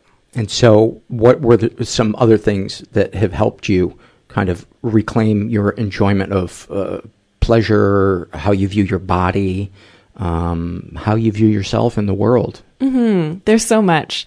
Um, you know, counseling I feel like is the first place to go. Like anybody who's who's dealing with this stuff, and a counselor who has some education around sexual assault, because you know, as we talked about with my other counselor, it's it has to be the right person. Yeah. Um, and so I, I actually found a counselor through the um, uh, Women Against Violence Against Women uh, non not for profit uh, organization in in Vancouver, and uh, RAINN, RAINN is another great one here in the States, Rape Yeah. and Incest National Network, R A I N N dot org. And they can connect uh, people uh, with either low cost or free uh, resources. Uh, Yeah. If there's been ever a history of any type of unwanted sexual uh, encounter, no matter how long ago it was. that resource is out there and I really do encourage survivors to take advantage of the resource because there are a lot of really good organizations out there that will help in that way. So counseling, So counseling, and then through that same organization, I was going to groups, um, and I found that the group the group work was just really really useful like in a totally different way from the one-on-one counseling but being with other people in a room who had been through something similar and you know not talking about our experiences but talking about our lives and like our process and you and know the ripples, comparing ripples Yeah. to me is so healing. Yeah, yeah. Because I think a lot of survivors, like, you just, shame is such a major part of it, and you feel so alone. Like, you just feel really isolated. Um, and when you can be with other people who've been through something similar, you start to realize, like, all those weird little things that you've been thinking in the back of your head. You're not the only one that thinks that, and there's nothing wrong with you, and it's okay. and hearing a room full of us all laugh at the same thought Yeah, that we yeah, have. yeah, yeah. That is among the most healing It's things I've ever Yeah. ever experienced. Yeah. It's it feels like the home I've always been looking for. Yeah. Absolutely. It's so powerful. Yeah. So the, the group work was really, really helpful as well. And, um, I'm a very, um, like I said, I have a very intimate relationship with my body and I'm a yoga teacher. So yoga is my, uh, place that I go. And that comes with a caveat because I've had some bad experiences with yoga as well. And there are a lot of weird, damaging mythologies in yoga around things like, oh, you know, karma and like if something bad happened to you, you deserved it because it meant that you did something bad in the past which is not like what karma actually means, but that's how we sort of interpret it. What does it. karma actually mean? Uh, so karma it means action, and the idea is that your actions have consequences. But from a, a Hindu perspective, like you know, from sort of where that comes from, um, it's more this idea of the cycle of um, uh, reincarnation, and that an action that you have in this life will have a consequence either in this life or maybe in a future one. You don't know what that consequence is going to be, uh, and it has nothing to do with your intention. So even if you're doing really good works, you could cause a negative event to happen at some time in the in the very far future. Thank you for telling me that two hours before I go to sleep. well, and I mean part of part of the the the the meaning of karma is, you know, bad things do happen to good people sometimes. Yes. And, you know, whatever it is that happened, sure, maybe there was a reason, but you're not going to know what the reason is and don't even try to figure it out. Yeah, and- it's and- okay. And I'm not a, f- a- a big fan of uh, the words uh, good or bad Mm-hmm. either because Yeah. everything, I believe, contains everything. yeah. There is a universe within, and I don't just mean physically, but I mean emotionally and spiritually. There is a universe inside every moment, every interaction, every relationship, every event. It's really the intent and the sense of purpose and meaning that we bring to Yeah. that that enables a life to be satisfying. Yeah. For me. Yeah. That's what I find. Yeah. So yoga practices and mindfulness practices have been really useful in those ways, but it's they're also complex in this way where I've kind of had to pull apart like, okay, what am I learning about this and what are the tradi- what are the actual traditions that I'm learning about here and who's teaching me and what are their histories cuz yoga cultures have lots of um culty aspects and sort of dangerous things. Yeah, Yes. and there are lots of uh, sexual predators that have been known to be The like, Bikram guy. Bikram, yeah, like Yeah. there's a lot of them. So, you know, it's also kind of a dangerous thing. But for but for me the yoga practice is really like what it's about is that I, you know, put my body in a shape and I think about how it feels. That's just what the practice is. Um, and so doing that over and over again over many years, you just start to get to know your body a lot better and it starts to matter to you whether something feels good, well, whether something feels like comfortable or painful or, you know, uncomfortable but in a good way or, you know, you start to get these nuances of, of how things feel in your body. Um, and, you know, I meditate daily, um, and I do mindfulness practices all the time. So it's not necessarily formal meditation, but, um, mindfulness as a practice of observing honestly what's happening and being kind to whatever it is that I observe, even when I'm in shame or judgment or, you know, noticing myself saying something in my head that's really horrible. I'm just like, oh, okay, I notice that that's happening and that's okay. You know, I'm going to keep trying to, to, to do, to make my choices mindfully or whatever it might be. Um, and so, you know, another piece of advice that I think that you hear about a lot in yoga is this trust your gut thing. Um, follow your intuition. Uh, this sense that there's some kind of truth that can be accessed in your gut, some uh, innate truth that is outside of you that you somehow know, like as if you had a crystal ball. I, I believe, yeah, that our bodies uh, have a quality of a divining rod Yeah. in some ways. Yeah. And I, I, I believe our passions are one of the healthy passions. Um, not to be confused with, you know, compulsive Yeah. uh, passions. Yeah. And sometimes it's hard to, you know, tell the difference between the two. But I have found that those are the breadcrumbs to a beautiful life. Absolutely. Yeah. I mean, the way that I think about it is just like that sense that, you know, someone I trusted assaulted me. So my intuition must be broken. Like there must be something wrong with it. Um, but the, the practice of really tapping into those deeper things that we feel and, you know, not only how is my mind reacting to the situation, but how is my heart reacting and how is my gut reacting? Um, and not just blindly going with whatever it is because, you know, sometimes things that feel good feel good because they are familiar and Right. things that are familiar aren't necessarily the best things for us.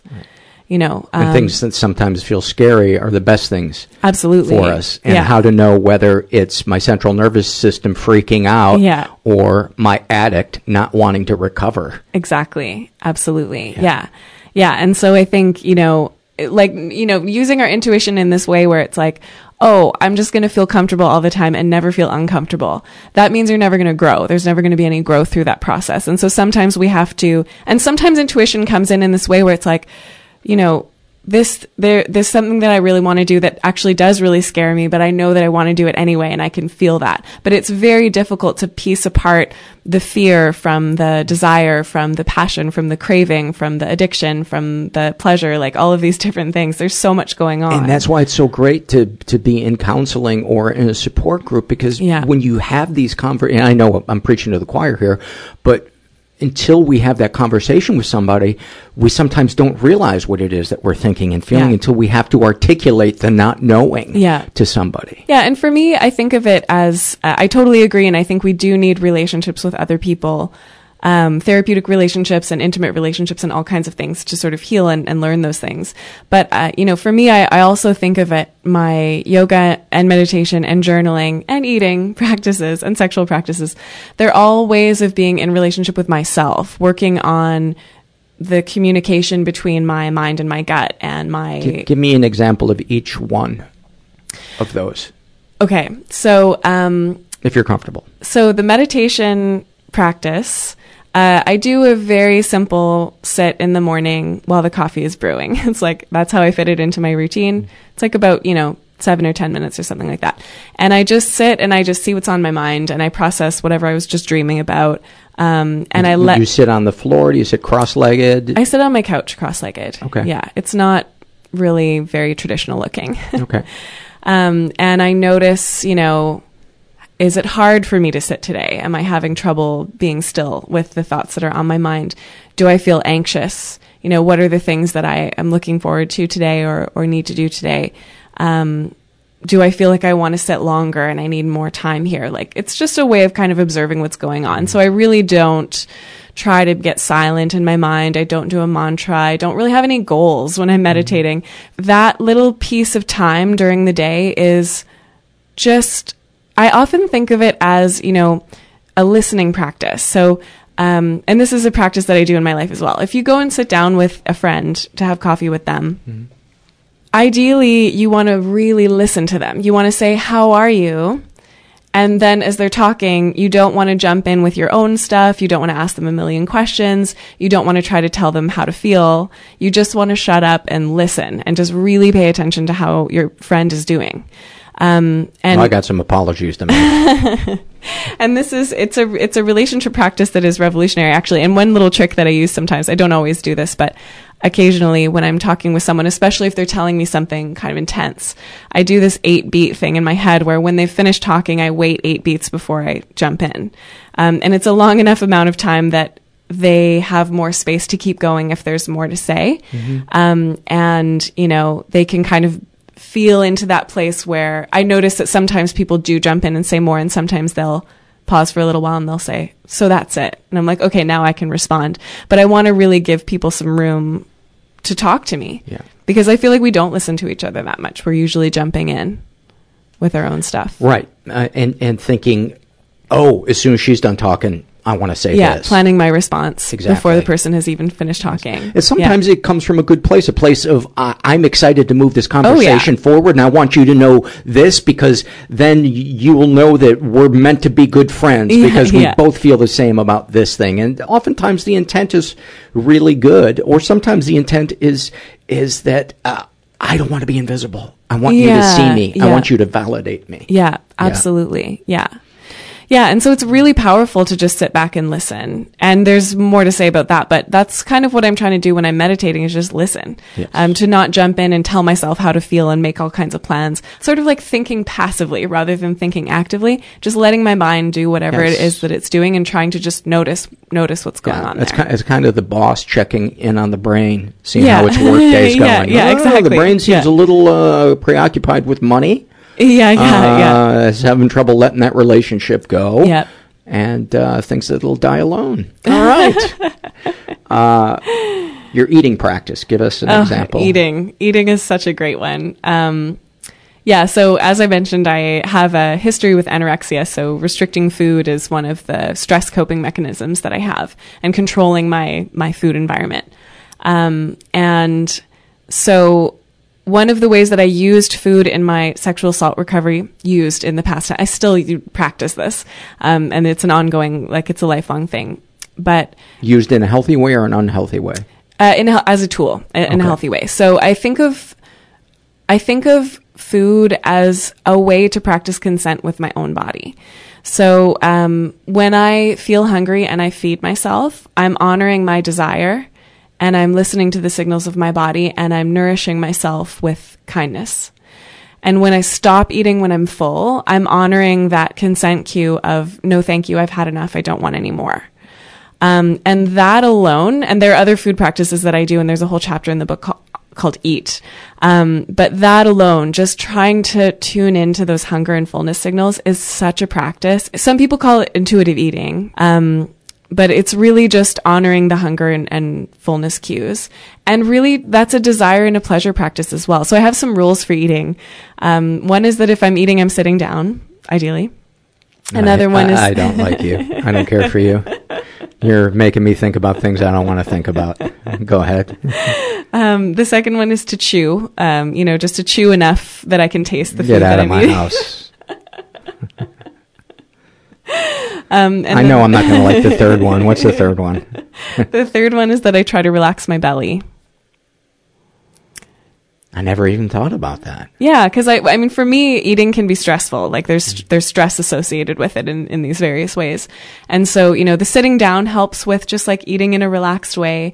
Um, but I find that for myself, I just need to have that extra moment of like, am I relaxing? Like, am I relaxing my belly? Because a lot of the time, I'll find that I'm eating, I'm speeding, I'm kind of leaning forward, and uh, my stomach is all tensed up, and that's not really a good position to receive the the nourishment that I'm trying to offer myself. And so um, the secret fourth rule is to forgive myself when I don't do those things because you know life happens and you can't always follow all those three rules. But in general, I try to really respect the food that I'm eating and I try to enjoy it. I try to really bring pleasure into food um, and pay attention. You know, not only to how does this taste and am I full now, but also how is my body receiving this food like hours later? You know does does this f- food still feel good to me? Like am i feeling sort of energized and mm-hmm. good or lethargic or whatever and so you know food it's just such an immediate way to practice so many things there's mindfulness in there there's meditation in there there's pleasure desire consent like there's a lot of stuff that you can practice by Yeah. playing with your food and you do it every day Right. and most of us, you know, hopefully have some control over what we're choosing to eat and when and how and with whom. And uh, I think a lot of us have really complex relationships with food for lots of different reasons. Yeah. That is an understatement. Yeah. As you were talking about that, I, I was thinking, I look out the window and my mind wanders uh, a lot of times when I'm standing up eating at the kitchen sink. Yeah. Um, and sometimes I'll just have a compulsion to eat the whole pint of ice cream because I'm so excited that this documentary I just started watching is going to be super dark and fucked up, and Yeah. it feels weirdly comforting. And I want the the ice cream to just turbo comfort, Yeah, the comfort of being in my safe little cocoon, Yeah. being reminded how horrifying the world can be. Right, right. It would take two days to unpack all of that. What's what's the next yeah, thing? Yeah. Um, yeah, there's so much there for sure. There's lots to talk about with food. Um, and then uh, sexual practices, I think, was the other thing I was talking about. So mindful sexuality, there's lots to talk about here too. But um, you know, it kind of goes back to that same practice of of being present, of paying attention to how my body is responding um, in the moment, and um, you know, one of the things that, that I, I really think is not talked about enough and a huge reason why I wrote this book and wanted to really talk about it is that, you know, we don't really acknowledge how complicated pleasure is. And, you know, I think about the difference between pleasure and craving. So we were talking a moment ago about how sometimes it's hard to tell the difference between is this my passion and my intuition or is it an addictive habit? Right, right. In the book, you talk about uh, desire versus craving. Yeah, yeah, yeah. Desire versus craving, and also pleasure versus um, w- versus craving to a degree. So, um, when when I'm experiencing pleasure, pleasure requires me to be in my body. I have to feel my body if I'm going to feel pleasure. Right. Whereas if I'm just uh, satisfying a craving, um, the only thing I'll feel is relief. And the craving wants to keep feeding itself. So, like compulsively looking at pornography or something, something that's a way of escaping our life, Yeah. rather than connecting us to something that is healthy, be it uh, love of our own body through masturbating or sexual intimacy with a partner that where we have communication and trust. Yeah, exactly. Yeah. Um, yeah. So the, the, the sense of relief is the relief that I don't have to feel my feelings anymore.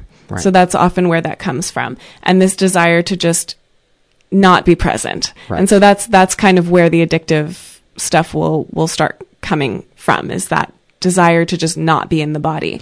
So desire and pleasure are really more so about drawing you towards things that make you feel more. Right. That, that years ago, I wasn't even aware that losing myself in playing a video game for ten hours or looking at pornography for three hours was a way of avoiding mm-hmm. something. I thought, oh, I just really like this thing, and and I didn't realize that it was a, a way of. I knew it was a way of avoiding my to do list, but Right. I didn't know it was a way of avoiding feelings of worthlessness, hopelessness. Yeah. you know what the Yeah. big ones. Absolutely. And and so the mindfulness principle can kind of teach you in that moment like do I really like this? Like how do I feel when I'm doing it? And if you realize like I don't really feel anything when I'm doing it and that's what I like about it. Um, that's just some information. And it's not that you should never do those things. Like Right. sometimes we do need to check out. Like let's be honest, being present all the time is really intense. It's really um, intense. And we need to have our ways to check out Yeah. a little bit sometimes. Like I think that's totally fair and I'm not trying to be judgmental, you know, right or anything No, no, like that. I love but- that uh, uh, approaching it from. I just want information. It doesn't mean I'm going to yeah. judge based on the information. Exactly. But under, understanding what our intent is Right, in something exactly. is hugely important in moving towards the person that we want to be. Yeah, absolutely. Yeah, it makes me think of um, I I did some work to break a Facebook addiction not too long ago, and I I one of the things that I did with that is that I would log myself out of Facebook. So I would have to take an extra step to get back into it, which is mm-hmm. was putting in my password. And so whenever I opened the tab and the password screen would come up, that would be my signal to myself to ask myself, why am I doing this? Mm-hmm. What is the thing that I desire from this interaction? And so I would pause and, you know, if it was news, I could go read the news. You know, if it was connecting with somebody, I could text a friend or, you know, con- try to connect in some other way. And if I was just bored and wanted some entertainment, you know, there were other ways that I could do that. So I kind of pulled apart a little bit what was going on there. And one of the things I really learned about myself is that, wow, social media is something that really comes from like when I'm lonely, I will be more engaged with it and I'll be looking at it more. It's like a way of wanting to feel more connected and safer somehow. Seen. Seen, yeah, Yeah. for sure, and connected. But it's but it doesn't actually. And again, it, that's the the thing is like, oh, I, I'm going here because I want to feel connected. I've been scrolling for two hours. Do I feel any more connected? No, No. I don't. So good information, right? It's like, okay, that's what that is. Maybe there are other ways that I can try to connect myself here. Yeah. Facebook should almost be called everybody else's highlight reel Yeah, yeah, yeah. You know. exactly. or sad story. It seems Yeah. like that's it's The extremes. yeah the extremes. Yeah, for sure. Um, anything else you'd like to share? Um, yeah, just on that piece about pleasure, I just wanted to mention one more thing about that, which is that, um, you know, as I was saying, pleasure requires us to feel. And I think that what we need to understand about pleasure is that sometimes a, an experience of pleasure directly brings up pain.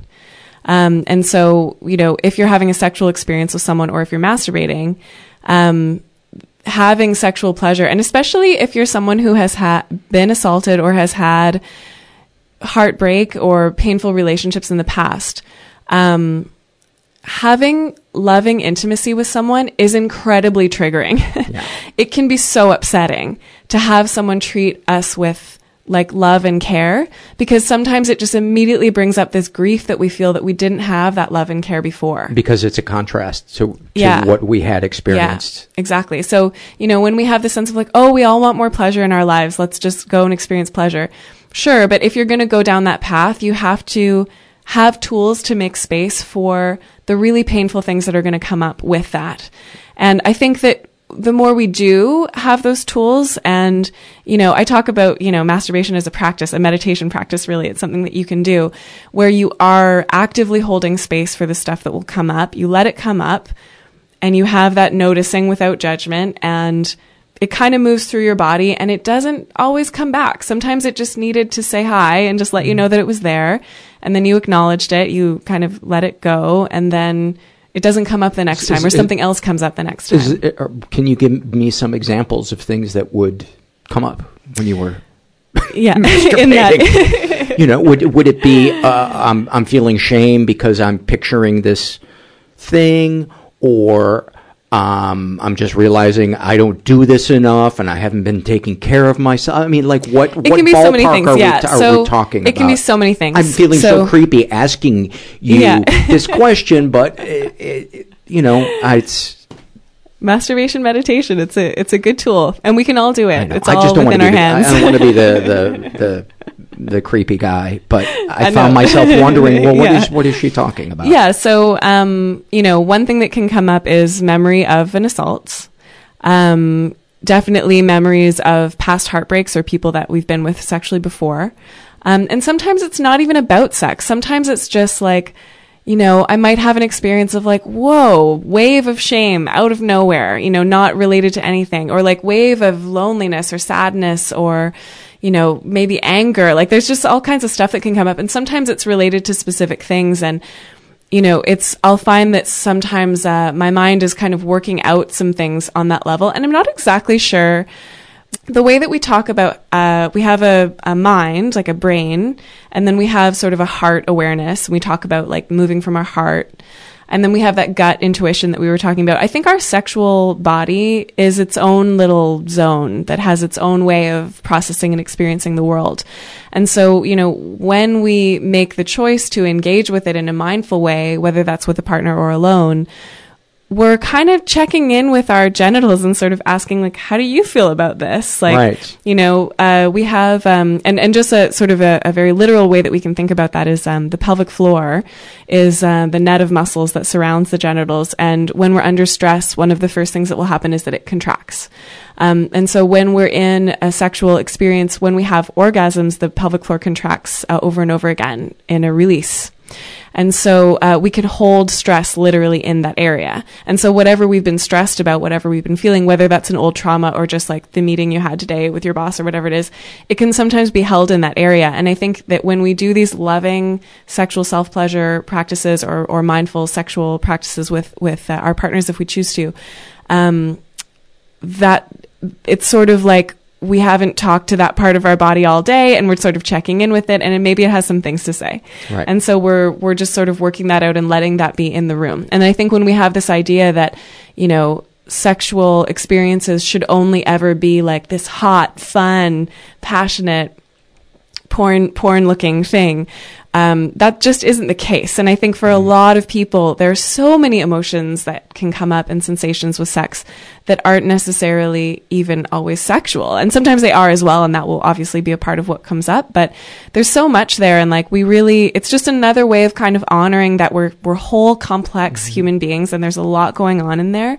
And we we need to really honor that instead of just pretending like we're performing this thing that's Right. supposed to look a certain way. For for me, the the conversations before, after, and even during sex are as important to me as the sex. Mhm. The navigating that of you know, do you like this? Here, you know, here's what I like. Are you okay with this? Uh, you know, I I I you know like to indulge that thing that brings you pleasure.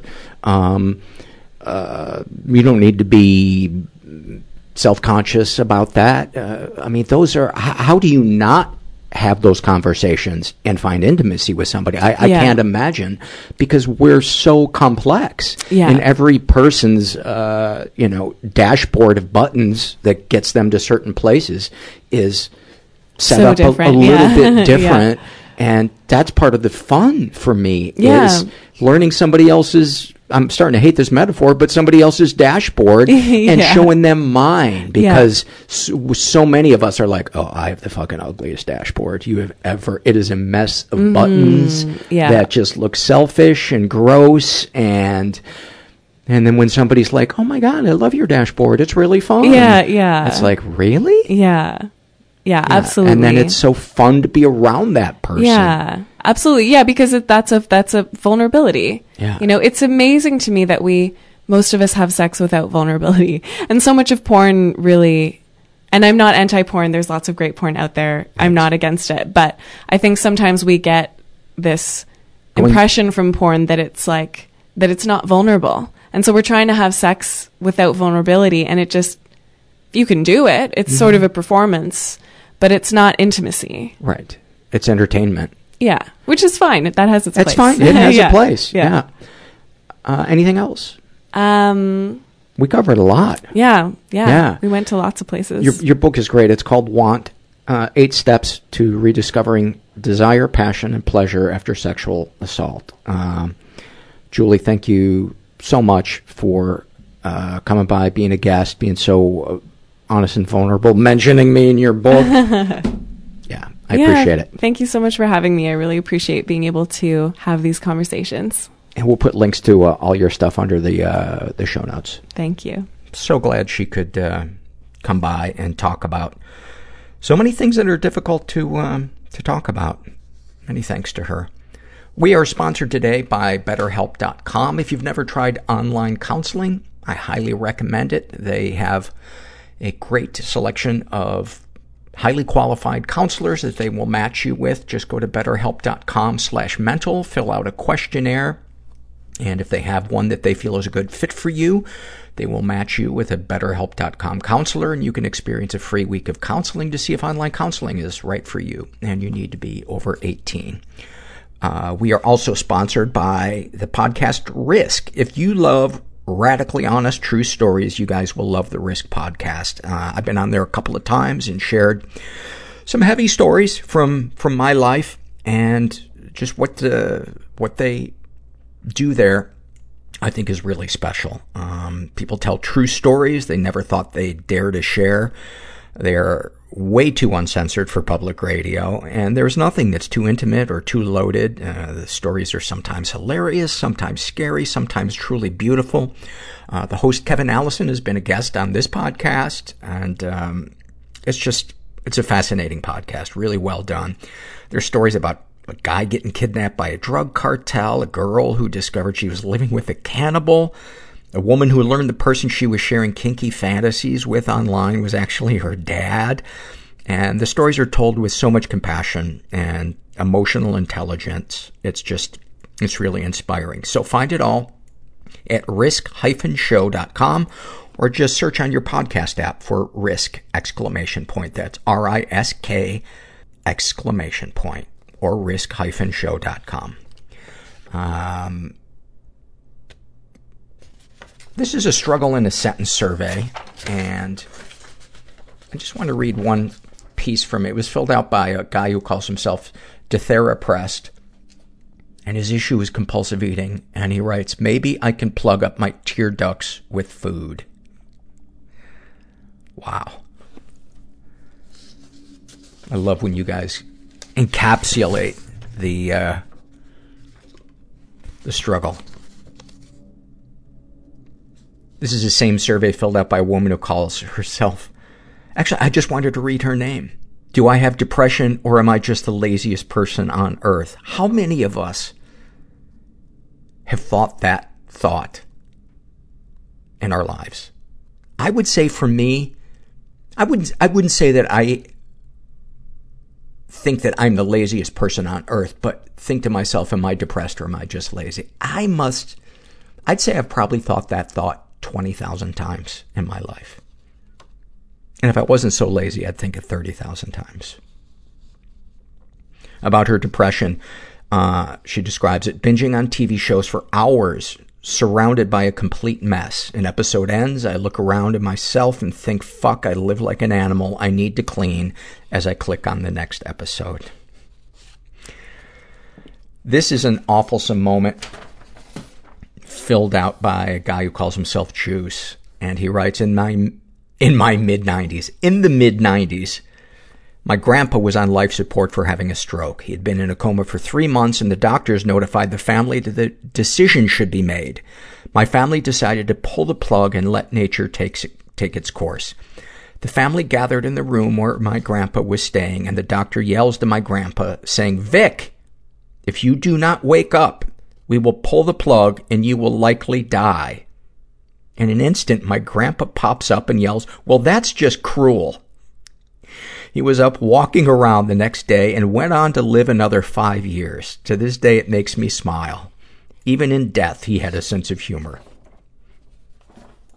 This is a happy moment filled out by a woman who calls herself Sleepy Sappy Love Cat. And she writes, putting clean sheets on my bed for the first time in eight months.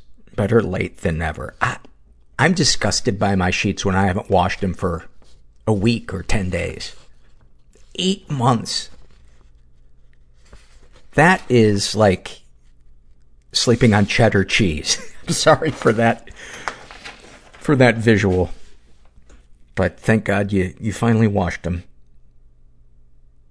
This is an awful moment filled out by a woman who calls herself Meningitis Got Me Down. And she writes, When I was two years old, I had meningitis and was rushed to a special hospital. Because my temperature was so high, I suffered a stroke. While I was going through all of this, my father needed to go to a prayer meeting. My mother didn't question it at the time. We were a religious family. In reality, he was having an affair. I guess he wasn't lying. I'm sure he said, oh God, a lot. They ended up getting a divorce. And then finally, this is a happy moment filled out by a woman who, actually, it's a gender fluid person, uh, who calls themselves Sky. And they write, I wanted to write out this happy moment before my day turned to crap, but I feel now is more important than ever to remember the happy moment. It was simple. Yesterday, I rode my bike in the sun through all the beautiful parks and woodland that I lived near and realized that I felt free from so, so much stuff. This year has been dreadful. And then in parentheses, I swear this is a happy moment. Finishing my degree nearly killed me, and it has been three years of constant panic about failure or things getting worse. At the same time, watching my last dog's back legs get weaker and weaker and worrying about things getting worse for him has also been an ongoing struggle. I finished my degree and last month had to say goodbye to my dog. Riding around the park we used to go to didn't upset me, although I'm crying right now as I type this. I realized my freedom. The baggage of my degree is over. Nothing can get worse. It's over. Nothing can hurt my dog. He's at peace, and I don't have to worry about things being worse for him. He is okay. And at this time, riding in the sun, I felt okay too. I'm so privileged that I can live with my mom and she can financially support me while I look for jobs. I'm in this weird but beautiful period of my life where I can figure myself out and pour my energy into the volunteer work I love while taking care of myself. Right now feels different, and I'm full of rage and sadness that after seven years of seeking treatment, I'm being moved around to the things I've started with. Weirdly, even this is a happy moment for me too. I won't tolerate it. My anger is justified, and I'm using it to either try to fight with myself when I can, to fight myself when I can, but if not, then I am fighting for change within the mental health system in the UK. To summarize, things get worse, things get better, worse, better, etc. They change. And I guess that's enough reason to stick around. Such a, such a realistic description of a fucking life. And, and going through this little low that I've been going through the last couple of weeks, that, that's the nice thing about having a track record of life being difficult is that you know there are moments when then life gets beautiful. And it's also really nice having a, a girlfriend who is there for me. You know, I went to her a couple of nights ago and I said, I'm just feeling really sad. Can I lay my head on your lap? And I did. And she was just stroking my head and giving me little kisses and, and it felt so good because even though I was depressed in that moment, I felt love and, and little tears started coming out of my eyes and if I could feel a release. I was jacking off at the time too. Why, why can't I just leave that moment nice? Why do I gotta, why do I have to defile it like the lung cancer? Anyway, I, I hope you got something out of this episode. And uh, if you're out there and you're struggling and you're feeling alone, you are not. You are so not alone. And uh, thanks for listening. Everybody I know is bizarrely beautifully Everybody fucked up I know in some weird is way. bizarrely beautifully fucked up in some weird way. Bizarrely beautifully fucked up in some weird way.